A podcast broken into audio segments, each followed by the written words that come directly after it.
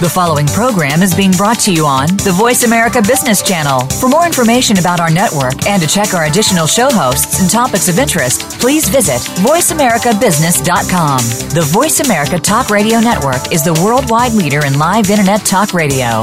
Visit VoiceAmerica.com. The views and ideas expressed on the following program are strictly those of the host or guests and do not necessarily reflect the views and ideas held by the Voice America Talk Radio Network, its staff, and management.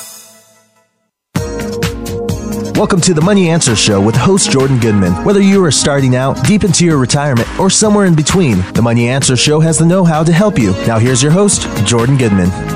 Welcome to the Money Answer Show. This is Jordan Goodman, your host. My guest this hour is Tom Anderson. Uh, Tom is a renowned financial planning expert. He's the founder and CEO of Supernova Companies, which is a financial technology company that provides a platform for managing both assets and liabilities and he's written several books. His new one is called The Value of Debt in Building Wealth. Welcome to the show, Tom. Thank you very much, Jordan. Great to be here. So, just give a little bit of background on your background before we get to the, the book itself. Well, I sure appreciate the opportunity. Um, from the Midwest, uh, born and raised actually in Cedar Rapids, Iowa. Went to school in uh, St. Louis at Washington University, and I came out and worked in investment banking for a while. And then I ended up moving to the wealth management side of the industry.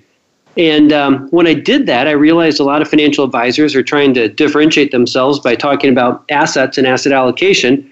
And I realized there's a huge opportunity to kind of think and act like a CFO and, and really kind of manage both sides of the balance sheet. And so that's been my, my life quest uh, ever after has been trying to uh, apply corporate finance ideas uh, to, to really helping people have the highest probability of success with the least risk using all the tools and resources available to them.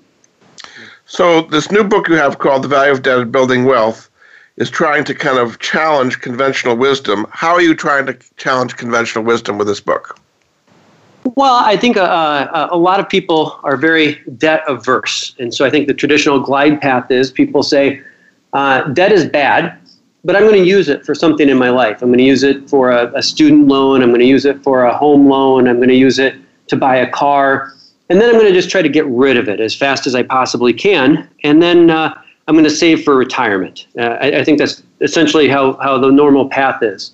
Yes. And when you do the math on that, uh, it just it doesn't work out. Uh, what happens is you end up compounding your money for a very short period of time. And my premise is that what you should be doing is building up your liquidity, your savings earlier in life. Uh, some debt should be eliminated as quickly as possible, but some debt is good debt. Don't get rid of that good debt, and the book mathematically proves this is a higher probability of success. Does it depend on the interest rate of what the debt is as to whether you should pay it off more quickly or more slowly? Absolutely. I break debt into three different categories what I call oppressive debt, working debt, and enriching debt. And that is the driving factor of whether or not you should keep it. So explain what those three are and roughly what kind of interest rates are in those three different categories. Yeah, oppressive debt is going to be any debt that has an interest rate greater than 10%. I'd even venture to say kind of greater than 8%. So examples of this would be things like credit card debt or heaven forbid a payday loan or you know things in, in that category. If you have credit card debt at 15%, uh, if you step in and, and pay that off, you get a guaranteed return of 15%. Uh, and so I don't know any financial investment that can do that for you. You need to get out of oppressive debt as, as quickly as you possibly can. So you're saying never have, if you can avoid it, credit card debt, payday loans, anything over 8%, basically, right? Absolutely. Step, uh, uh, it's not even step one, z- step zero in all of the phases of life that I sketch out in the book is to eliminate oppressive debt. Any debt at a rate greater than 8 to 10%, get rid of it as fast as you can. Okay. And what is the second category? What are the interest rates and what kind of debt counts, counts in the second category? The second category is going to be what I call working debt. And so, you know, the best example might be a, a mortgage. And let's say that your mortgage is at 4 or 5% and your CPA says to you, hey, that's actually fully tax deductible based on your tax bracket. So maybe your after tax cost of that is 3 or 4%. Well, this is a different category of debt. It's not debt that's at you know, at 15%, you can't get a return like that. But at 3%, if I stepped in and paid that down, well, I'm losing all of my liquidity and flexibility, and I'm getting a guaranteed return of 3%. So we need to do more math around it. And so generally, the category of working debt will be debt that has an interest rate somewhere between prime, which is you know around four percent in this environment, and maybe that uh, six to seven percent. You just need to do a little bit more math. The closer it is to that, you know, four or five percent, and the more that it's tax deductible, the less likely I am to want to rush in and pay that down. So I guess student loans would count because they're if they're federal student loans, they're going to be in that four to five percent area. So that's one you, you think should be paid off more slowly. You know, there's over a trillion dollars of student debt, and what has been interesting as I've learned more about it is there isn't exactly a, a one size uh, fits all. So you are absolutely correct. Some uh, federal student loans are subsidized and have really compelling tax advantages to them, and they fall into that working category uh, even the en- enriching category, where the interest rate is is below three or four percent. Uh, uh, some of them are amazing. A lot of people have um, private student loans or uh, unsubsidized and potentially not tax deductible loans that might have a rate closer to uh, seven or eight, and, and some students actually ended up having to put money on their credit card. So here again, it's kind of not a one size fits all. If you're in a student loan at a high rate, get rid of it. If it's at a medium rate, uh, you know, use a level head up to it. If it's at a low rate, uh, you absolutely do not, do not want to pay that down quickly because you need the liquidity and flexibility. And what would be some examples of enriching debt? Enriching debt is going to be the category where you're choosing to have the debt. It's at a low rate, uh, potentially lower than prime, and you could pay it off at any point in time, but you want the liquidity and the flexibility that's associated with it. So, um, uh, some categories of student debt that have that interest rate below three or four percent.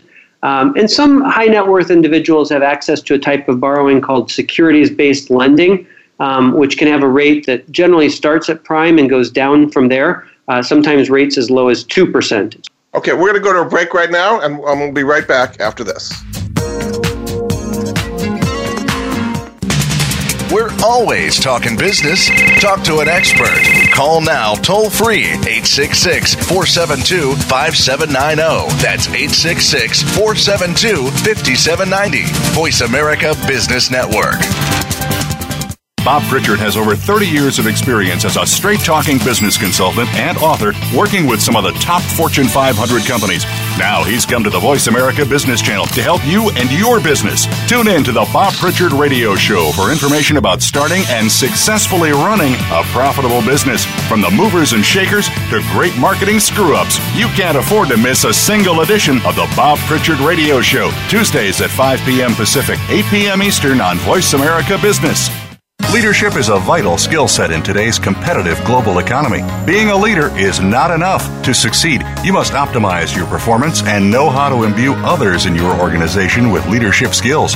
Practical, actionable leadership insights are the focus of Leadership Development News, hosted each Monday at 9 a.m. Pacific, noon Eastern by Kathy Greenberg and Relly Nadler on the Voice America Business Channel. Doctors Greenberg and Nadler, who coach global leaders on how to be most effective, will share their insights and contacts. The path to leadership excellence begins here. We're always talking business. Talk to an expert. Call now, toll free, 866 472 5790. That's 866 472 5790. Voice America Business Network.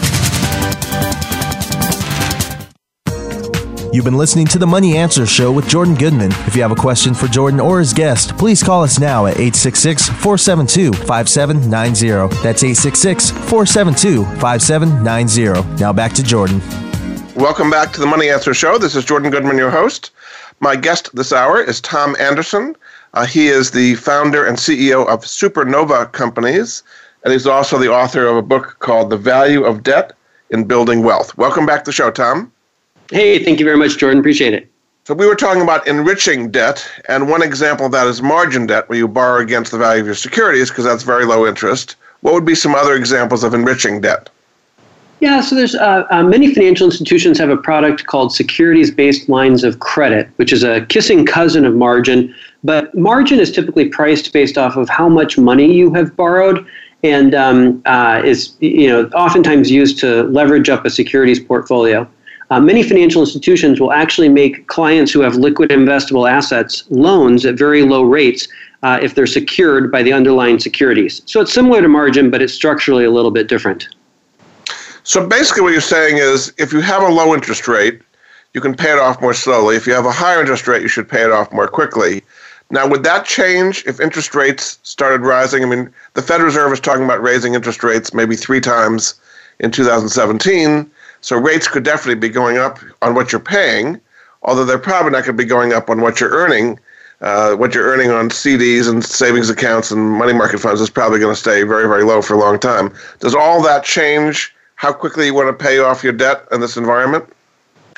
Yeah, so there's a couple different parts to paying off debt. One part, of course, is the rate, which is the easiest one to address. If it's at a high rate, you definitely want to get rid of it. Um, if it's at a lower rate, the answer is it uh, it depends. And I provide a mathematical framework in the in the book for evaluating. Uh, it depends, and, and and you know what steps you specifically take. But let's say that I have uh, student debt of um, $50,000 and it's running at a rate of uh, 6%. Um, if, if I stepped in and paid that down because let's say my cash is earning you know zero and that and that, that those are the two worlds that we have the second you pay down your student debt uh, if you lose your job or want to move or get married or buy a house you can't re-access that money so you need to not just value the rate you need to value the benefit of having liquidity and flexibility. And so often people will buy insurance, right? Like I have a life insurance policy, and if I die, money goes on to my kids, which is you know great for them, but not great for me. Um, nothing is insurance like money in the bank, and so that's the kind of next framework. Now, the second part of your question, which we can come into more, is what about in a higher interest rate environment. But in all environments, low interest rate or higher interest rate, people should value liquidity. And that's what we need to put a framework around. So, how, how do you have the balance? I guess that's what you talk about in your book the balance between the appropriate amount of liquidity and the appropriate amount of working and uh, responsive debt. Yeah. So, um, uh, what I do is I basically break life into uh, four stages, what I call the, the launch phase uh, the independence phase, the freedom phase, and the equilibrium phase. And I look at your, your balance sheet as a function of your net worth. And so in each of those different phases, you value liquidity differently. Um, the launch phase is when you have a net worth less than 50% of your annual income. And when you're in that scenario, so many people are so check to check, uh, they don't have liquidity and flexibility. They rush in to pay off their debt. And as a result, um, uh, are just literally skating on thin ice. In that zone, I think you really need to value liquidity and flexibility. In the later stages, you might then later evaluate to pay off that debt later in your life. So that's that's like the 20s and 30s people getting getting their kind of career started, and then talk about the second phase, which is the independence phase. That's like people in the 40s and 50s, and, and what how is the, the balance different from liquidity and debt at that stage? Yeah, so I used to um, uh, really try to put a lot of age overlap with it.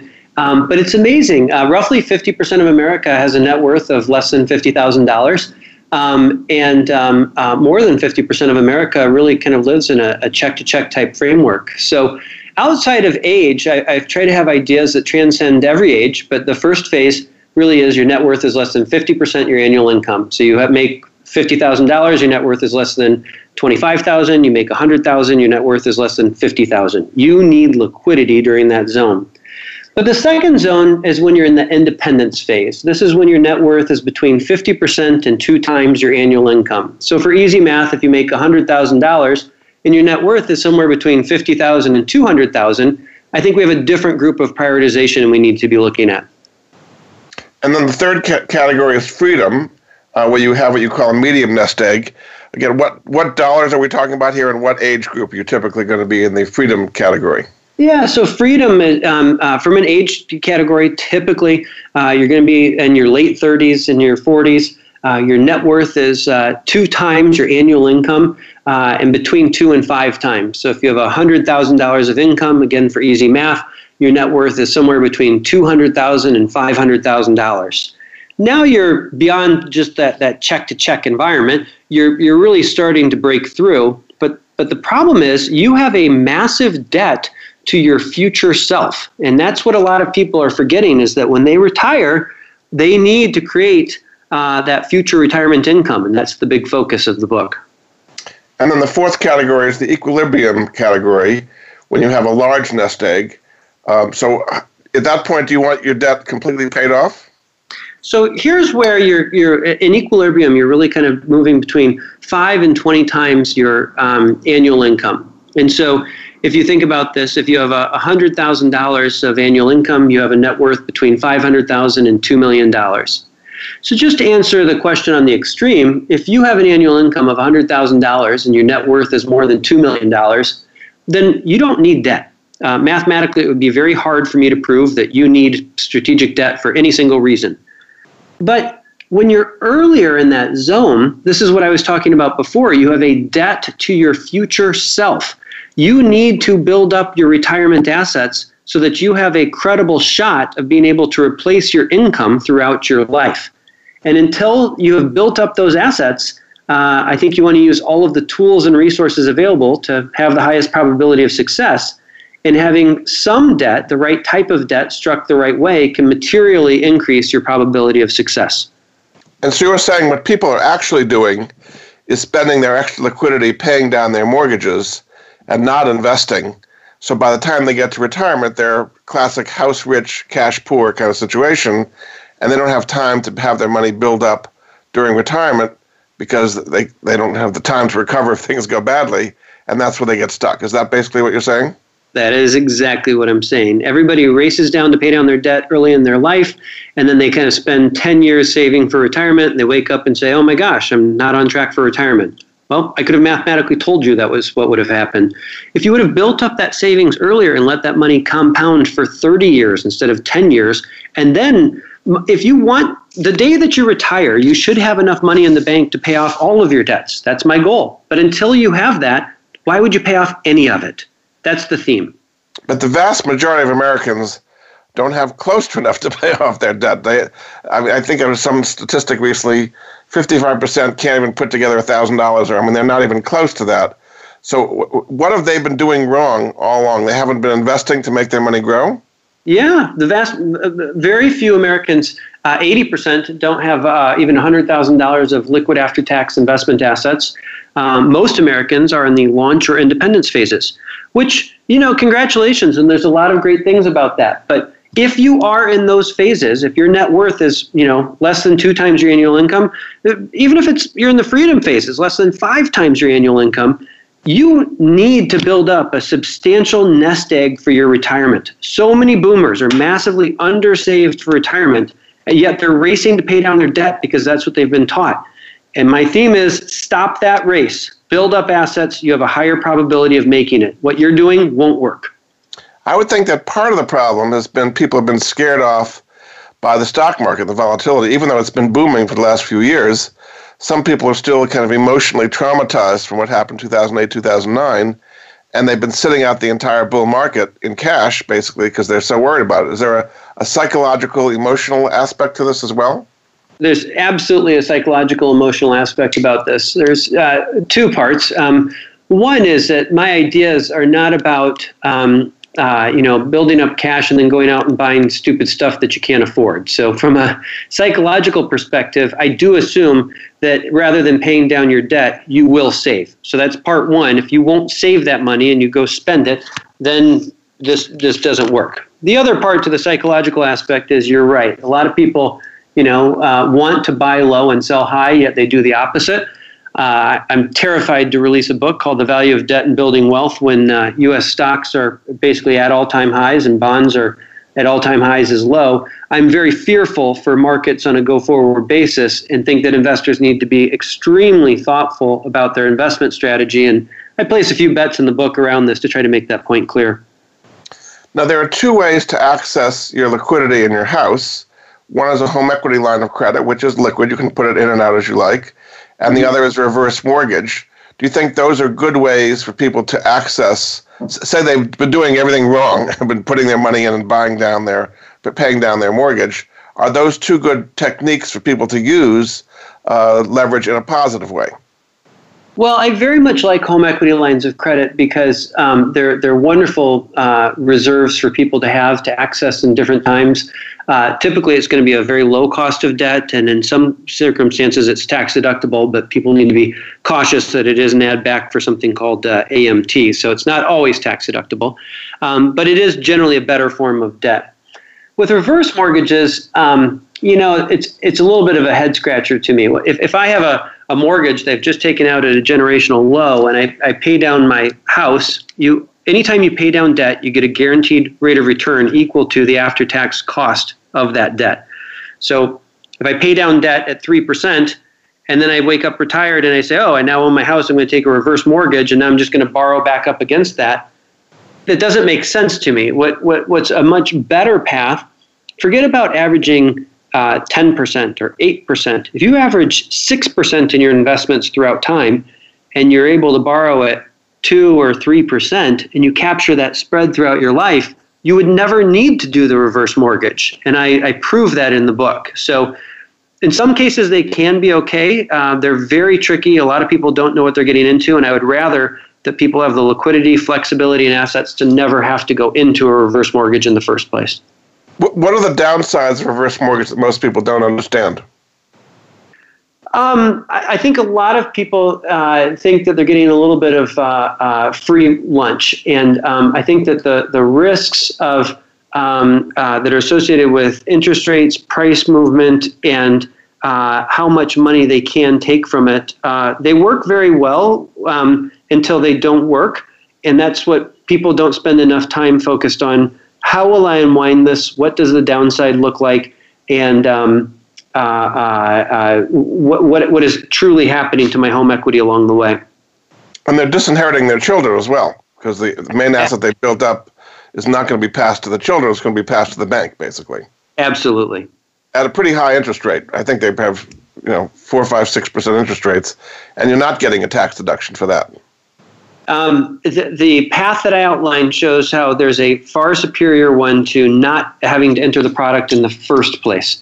Uh, so you should instead build up the liquidity, flexibility, and resources where you where you never need to do that. Um, and if someone can mathematically show that there's a, a better path using it, I would be all ears and looking at it. What would be the um, effect of, on your strategies if you had a prolonged bear market? We have not had one for a long time. But some people would say, it sounds like even you are saying they were at all time highs and it's kind of a risky market.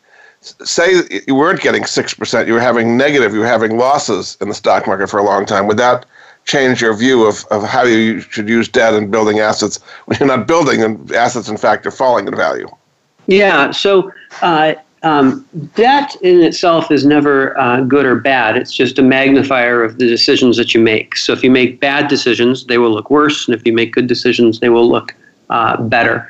And so using debt and having overpriced assets is, is never going to be a good strategy. Um, uh, we will have a bear market. That's a fact. Uh, um, uh, at some point in the future. Now, who knows when? I think it'll be sooner rather than later.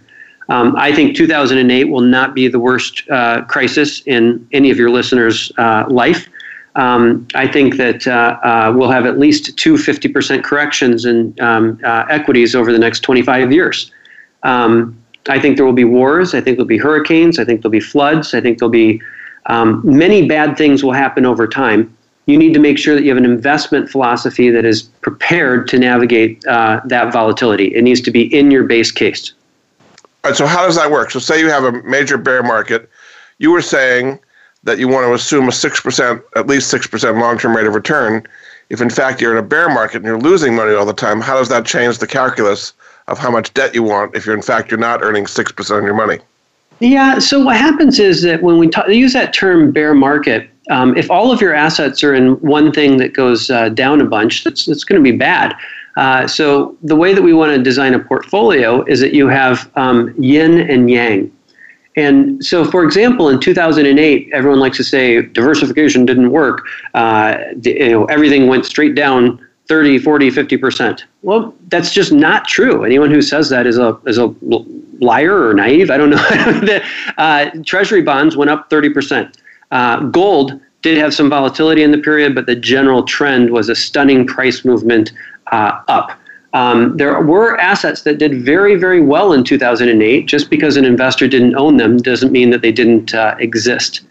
I think that most U.S. investors are very concentrated in U.S. assets, so lots of U.S. stocks and U.S. bonds. But there are many assets around the world that are trading at head scratching cheap levels today, um, but most people don't own them. Just because you don't own them doesn't mean that they don't exist. So the 6% you're talking about is not a pure stock market return. It's a diversified portfolio return you're talking about.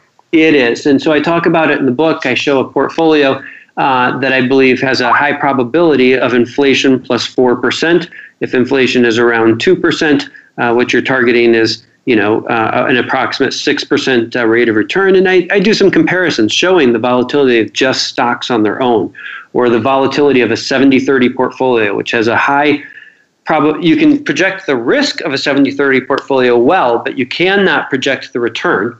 Um, I think a diversified approach that has, you know, just like baseball, uh, they cover all of planet Earth. Uh, the U.S. is only in the mid 20s of global GDP, less than 50% of equity market capitalization. There's an incredible environment around us called the rest of the world, and there are many attractive values. Uh, I think that people should cover all their bases. So, how would, what would be the best way to do that? A portfolio of index funds or exchange traded funds? People, for the most part, are not going to be individual stock pickers. How do they get that diversified global portfolio you're talking about? Yeah, I think there's um, uh, it's it's very clear that uh, individual stock picking uh, is is challenging. I'd point to you know Eugene Fama's Nobel Prize on on the topic, um, and I'd point to uh, Professor Shiller's uh, uh, Nobel Prize on valuation. Um, that if you're trading at a high valuation, you might not want to own as much of it. If you're at a lower valuation, you might want to own a little bit more. It's kind of the buy low, sell high Nobel Prize. I think you can combine those two things with the general common sense of keep fees low. And so if, if we, we look at that, what you want to do is uh, I like exchange traded funds, ETFs, um, index funds. Um, but you want to make sure that you're not concentrated in the United States. So you need to have U.S. stocks and bonds as a little bit, but what about emerging markets, developed international, emerging market bonds, uh, developed international bonds, commodities, real estate, global real estate, gold? All of these represent a, a diversified portfolio. Is this a service that you offer to help people put together such a diversified portfolio? It's a service that our firm offers, absolutely. We, it's about managing both sides of the balance sheet, and we provide some resources on our website that talk about, uh, you know, and I also try to talk about it in the book. We try to give as, as much advice as we can to point how to build a, a diversified portfolio, but um, uh, uh, you know, the big thing is just helping people look at both sides of the balance sheet to have the highest probability of success. And what would be a website for your supernova companies? People can find out more. So, uh, supernovacompanies.com is uh, the uh, one that has information and asset strategies and resources that people can see. There's a lot of free tools uh, there. And then the valueofdebt.com has information on each of the three books that we've uh, created. Very good. We're going to take a break. Uh, this is Jordan Goodman of the Money Answer Show. My guest this hour is Tom Anderson. he is the CEO and founder at Supernova Companies based in Chicago. And he's also the author of a book we're talking about called The Value of Debt in building wealth. And again, the website for that book, valueofdebt.com. We'll be back after this.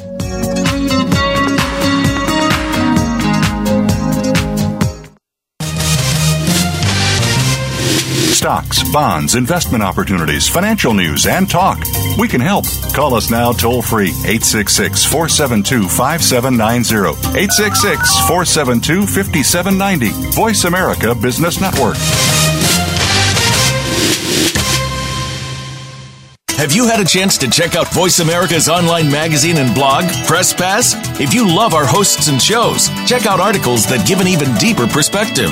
Plus, topics about health and fitness, movie reviews, philosophy, business tips and tactics, spirituality, positive thought, current events, and even more about your favorite host. It's just a click away at vapresspass.com. That's vapresspass.com. VA Press Pass by Voice America. All access, all the time.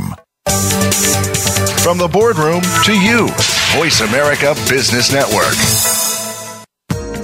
You've been listening to the Money Answer Show with Jordan Goodman. If you have a question for Jordan or his guest, please call us now at 866 472 5790. That's 866 472 5790. Now back to Jordan.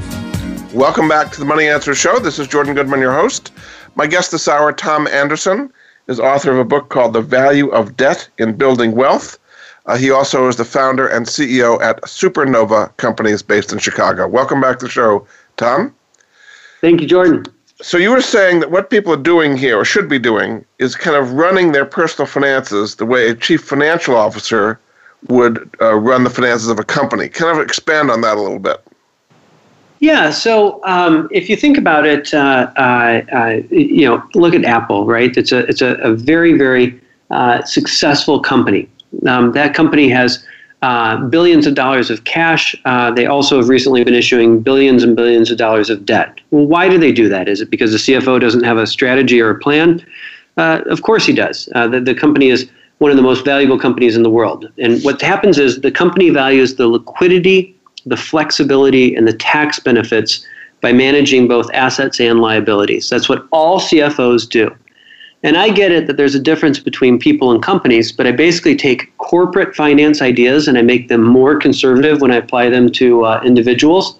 But there have been a lot of Nobel Prizes and research on this, and I think that we can learn from strategies companies do to make our personal finance lives better uh, every day. So they're, they have a lot. of, I mean, as you say, Apple has billions of dollars in cash, but it's sitting there earning nothing. They're not investing at all in the business. They have a lot of cash and they're building up more cash because they've got positive cash flow all the time. When is too much cash a problem? And, and people criticized Apple for a long time. It wasn't paying dividends, it wasn't buying back stock, it was accumulating too much cash. You can accumulate too much liquidity as an individual or a company. Is that correct? You definitely can, uh, but I don't worry about that with respect to most people at all. Um, what's interesting is it, after 2008, uh, companies said, hey, uh, I am not going to get my back up against the wall ever again and have a bank dictate terms to me. Uh, I want more liquidity and more flexibility. And so all companies since 2008 have been building up lots of cash and lots of flexibility and an ability to uh, weather the next storm people have said, you know what, debt was the evil that caused that crisis. I'm going to rush in to pay down all of my debt. And I think it's just interesting to kind of compare and contrast the uh, responses. Uh, you know, to your earlier point on investing, um, you do not need to swing at every pitch. And so many of these companies that have these huge cash reserves, the next crisis that comes can, you know, be kids in a candy shop and, and, and pick up a lot of great values people that have not appropriately managed their finances are um, not only check to check, uh, they can't take advantage of the crisis. And so I think we should learn from what it is that companies are doing. And you're saying that there are going to be new crises coming. So building up some extra liquidity, both for companies and individuals, makes some sense. Sure, an individual that's kind of part individual and part company, a gentleman named Sam Zell, who's been a very successful real estate investor and a, a billionaire. Um, what what he does is he he waits for things to be in crisis and he steps in and buys a whole bunch, and then when you kind of come to the top, he sells and goes to cash, and then he kind of comes back in. But he's not afraid to hold cash. And I don't know Sam. I'm not speaking on his behalf. This is just public information. And um, investors are so hesitant to hold cash and wait for a good time to enter things. I, I don't know why that is. Uh, um, people should be willing to build up cash reserves and arsenals. And then when things are head scratchingly cheap, they should be willing to deploy and make those investments. But we tend to do the exact opposite. There's an emotional element. When things are cheap, things have gone down to get cheap. so people don't want to step in because they think it's going to go down further. And when it goes up, they feel better about it. They feel more comfortable putting money in, even though it's gone up a lot. It is, it's more emotion than it is kind of rationality. It, it is emotional, and so that's where what you what you have to do is say, well, what's my discipline process going to be? Things that are cheap uh, statistically will get cheaper. The odds of you entering at the low on anything is um, uh, about zero. Um, and, and, so, you know, Warren Buffett often says that when he makes an investment, he's very comfortable with that investment. He almost expects it to fall an additional 20%. Um, but he looks for things that are, are cheap and represent value. And he also does sell a lot of things as they move up to different prices and has ways to take money off the table. We should learn from these things. And if people don't have the individual discipline, then hopefully a, a professional advisor can. But most important, the investment process that I outline in the uh, book is really a, I don't think anyone can truly time this. Uh, so it's an evergreen strategy of if you were just to cover all the bases, if the world was just like baseball, what would you do in any market environment at any point in time, and what might those probabilities of success look like? So we try to provide those tools as well. Now you say that uh, as part of the book that there's an online interactive tool uh, that has kind of artificial intelligence to help you do this. What is that tool about, and kind of how does it all work? Yeah, so basically what you do is you, um, it's on the valueofdebt.com. If you click on tools, uh, we provide a couple that are out there, but this is the uh, uh, life calculator, and it's taking the ideas from the book and basically says, let me look at your uh, balance sheet, let me look at your income and look at your assets. And then as money comes in at the kitchen table, what I find is a lot of people are uh, guessing, right? So you get a, a $50,000 year end bonus or $10,000 year end bonus and people say, well, should I put it down on the car, put it down on the house, put it into a savings account, go on a trip to Tahiti? You know, that people don't have a good framework for this. And so what the tool does is it first of all kind of shows you which phase of life you are in and then gives you guideposts to help you direct that future cash flow so that there's no more guessing. Nobody should be guessing with their money. They should have a, a, a rational thought process around it. And then we mathematically prove why this approach is better. So you're optimizing your money all the time. Should you pay down debt? Should you invest? Because people that tend to make these decisions without fully looking at all the alternatives, and that's what that tool is allowing you to doing. You're saying. That's exactly right. It's um, artificial intelligence uh, using a, an, an, algorithm based on the Fibonacci sequence, which is one of my favorite things to talk about. It's the golden ratio uh, of balance in life. And, and it just shows you are you roughly in balance? You know, we know when our diets are in balance, we know when our exercise is in balance. This is balance to your financial life. And it just gives you guideposts. And you're saying a lot of people are out of balance by having too much in assets, particularly their home, and not enough in liquidity. And this would help you re- rewrite that balance in the, in the right way. Yep, people look at it and they just say, "Oh my gosh, I'm I'm way under balance." But that's because that's what conventional wisdom has taught us: is that uh, race to pay down that house, put money in your retirement plan, and live check to check. Well, when you do that, you feel check to check. It increases the stress in people's financial life, and nothing reduces stress like having money in the bank and not feeling check to check. You got to break the check to check cycle. Now, there's a whole argument these days about what's called the fiduciary rule and the fiduciary standard uh, it had been moving ahead. It looks like under President Trump, it may be either scaled back a lot or potentially killed. Um, do you think it's a good idea for financial advisors to have a fiduciary standard? Yes, I think it's an outstanding idea. But I think that, um, uh, and I, am in full support of the fiduciary standard. I'm not in full support of it as it is currently written.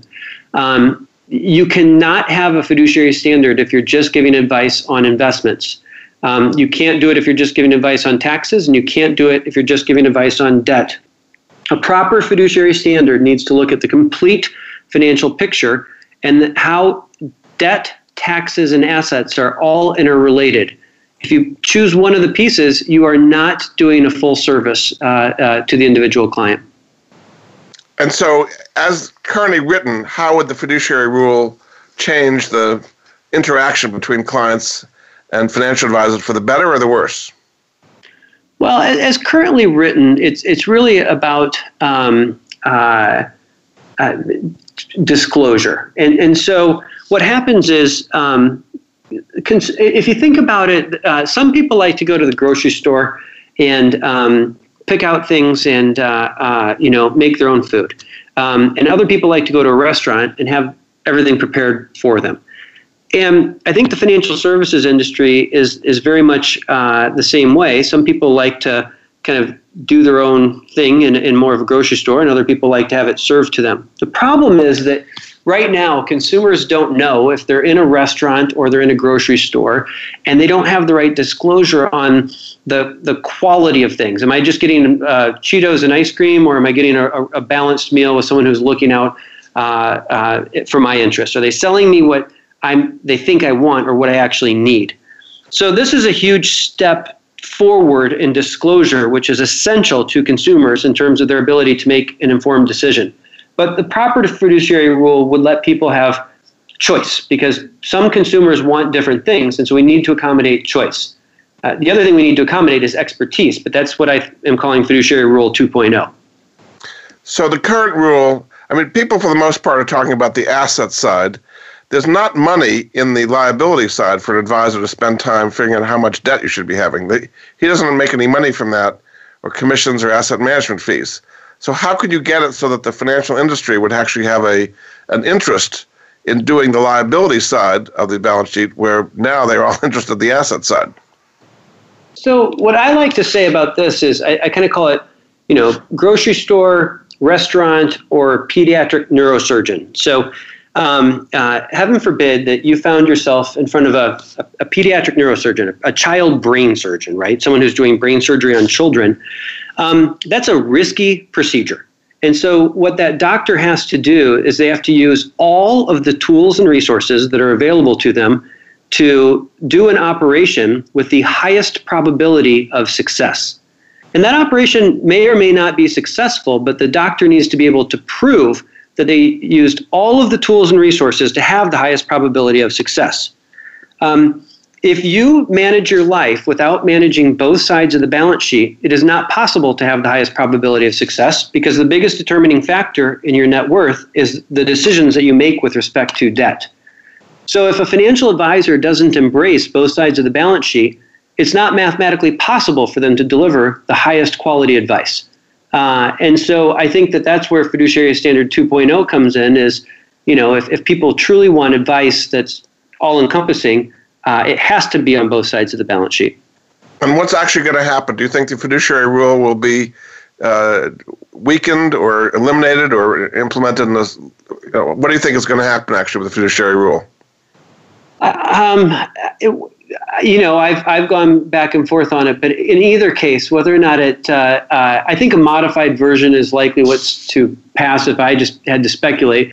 But I think that's potentially uh, detrimental to consumers, and the reason is they'll be under a perception that oh, now at least I have some disclosure on where I am, and they'll think that that then that disclosure is uh, uh, relates to expert advice, and I think that's unfortunate because. Um, uh, there are some truly remarkable advisors and planners that are looking at your life in an interconnected way. But um, the fiduciary rule, as written, proposed, or being modified, I think could give a false sense of confidence to the consumer, which is maybe the worst case for everybody. Some would say that the robo advisor is the best solution, and those certainly seem to be gaining favor at a lot of different places. Does that is that a better way, a more objective way to provide advice both on the liability and the debt side? Well, I think the robo advisors are doing an exceptional job on disclosure. I think they're also doing an exceptional job in lowering fees, not just in the composition of portfolios, but in the fee to the uh, consumer. I think the challenges are that a lot of them tend to em- embrace very US centric portfolios, which is uh, problematic uh, from our earlier uh, discussion. And they aren't managing both sides of the balance sheet or addressing the tax uh, situation. So they're well positioned for fiduciary standard 1.0. I think they have a long way to go if you ever had fiduciary standard 2.0. Very good. We're going to take another break. This is Jordan Goodman of the Money Answer Show. My guest this hour is Tom Anderson. Uh, he is the founder and CEO of Supernova Companies, and he's also the author of a book called The Value of Debt in Building Wealth. You can find out more at the website for the book, which is valueofdebt.com. There's some very useful online tools there. We'll be back after this.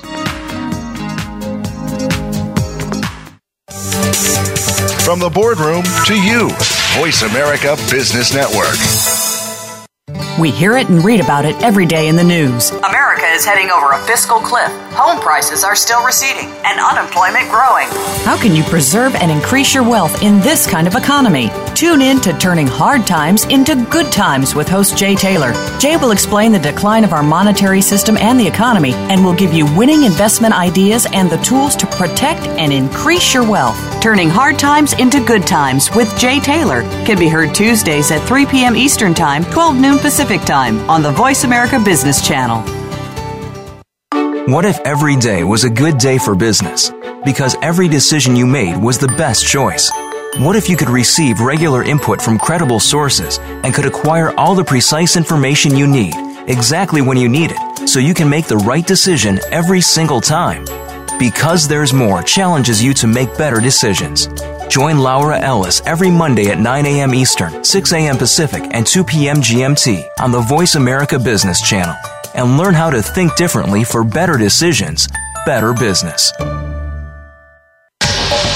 Get the news on our shows and other happenings by following us on Twitter. Find us at VoiceAmericaTRN or twitter.com forward slash VoiceAmericaTRN.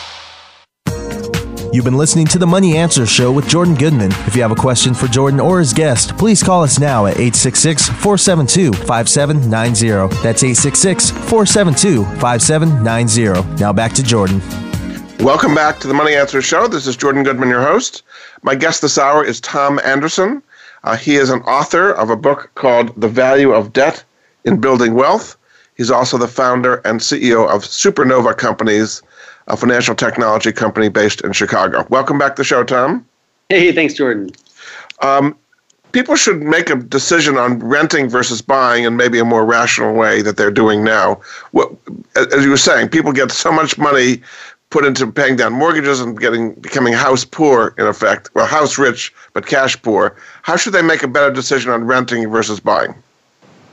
Yeah, so uh, I think in general, uh, people think that uh, home ownership is uh, really fabulous and it should be something that everyone aspires to. And I'm, I'm not completely sold on that. I, I, remember when I was young and I bought a house and I moved in and uh, the furnace went out. And bam, I had to put $6,000 in, and that just vaporized $6,000 from my bank account. And I, uh, my life didn't change. I just still had heat. And then shortly thereafter, the uh, roof needed to be replaced, and more money came out of my account and, and went into there. And you know, homes have a, um, a lot of expense and upkeep, and when you don't have liquidity and reserves, they can send a lot of curveballs in your life that you don't necessarily need. So sometimes I think people rush to buy them too early. Um, and I think that people oftentimes don't live in a house long enough. So I think you need to think about how long you're going to be in a house and are you prepared for the curveballs that that house can send you along the way? So, when is it better to rent than buy? So, generally, uh, if you're planning on being in a property for less than five years, uh, the, the rental math will, will, will be stronger than the buy math just because of the transaction costs of getting into that property, closing, getting out, uh, the commissions. You need to believe in a lot of appreciation uh, to overcome you know the the, the depreciation and, and costs in a less than a five year uh, period of time. The other thing is if it depends on the market that you're in. So if you're in, a, um, generally that that statement will be much more true the more urban the market you're in. Uh, if you get into some smaller markets and more rural places, sometimes the rent versus buy math might skew a little bit toward buy. And if you're handy, it could skew toward buy as well. But that's a good general rule of thumb. Yeah. Um, as far as college, uh, parents today are not only putting assets into the college education of the kids, but they're borrowing against their home equity with through HELOC loans. They're doing 401k loans. They're taking money for their IRAs. They're just leveraging themselves to the hilt for their kids' college, so the kid doesn't take on too much college debt. In many cases, the, the grandparents are being drawn in as well. What is a better way, considering what the cost of college is today, to handle all that? So first of all, uh, I, so I have three kids, um, and they're adorable. And uh, you know, I, I, was just reviewing their homework and was literally thinking forward to. I can't wait for them to go to college, and I'm super excited about it.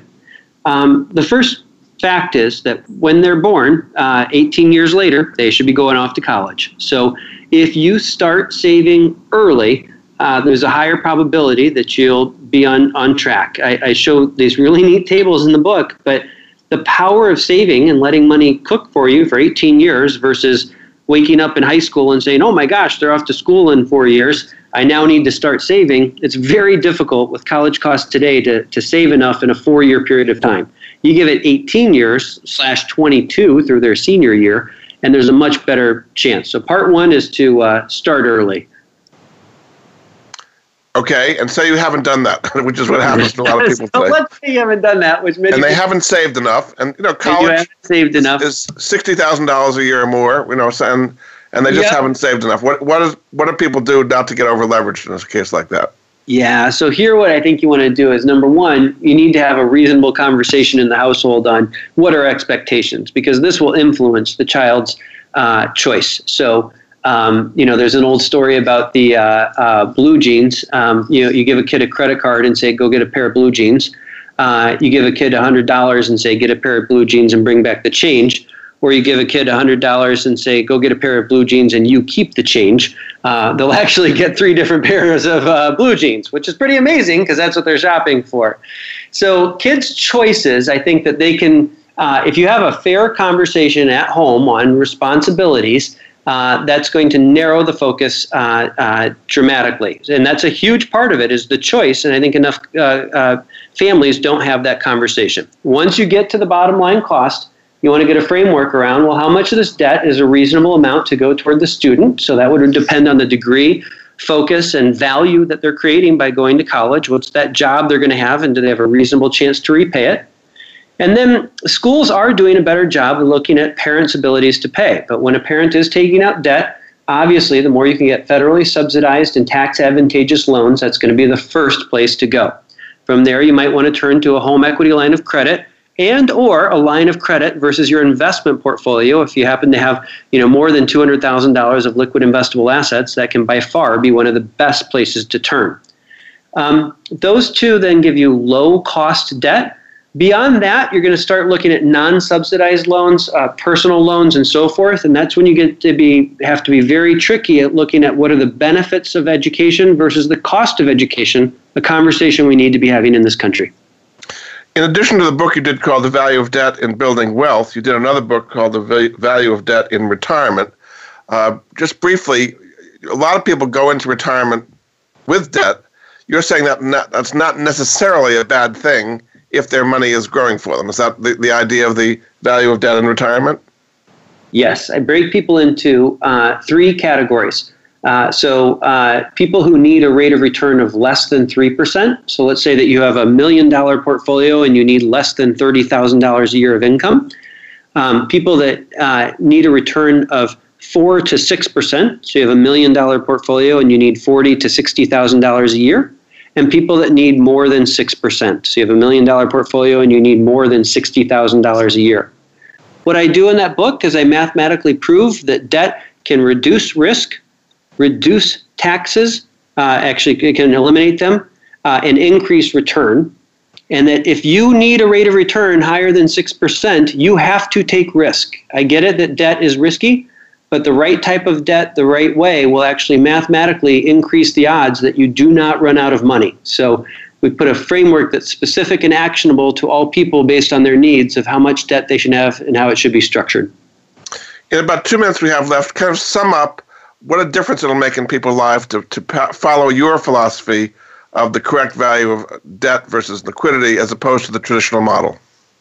So when I first wrote the book, I, I, I wrote it in a very math forward way, and I called it, um, uh, and I used these terms called uh, hypothesis, uh, which is something that you know my kids are kind of learning in school. But I think that the uh, hypothesis that conventional wisdom is right, that paying down debt is good, and then saving for retirement later will work. The burden of proof is on conventional wisdom. What we do here is, is lay out a very specific and actionable plan that mathematically proves you have a higher chance that you'll be on track. There will be recessions, there will be wars, bad things will happen. Those need to be in your base case secure, uh, scenario. And so you should value the liquidity and the flexibility that that can provide you. And I think that uh, what people will see is a higher probability chance that they'll uh, be on track for their dreams. Very good. Well, thanks so much. My guest this hour has been Tom Anderson.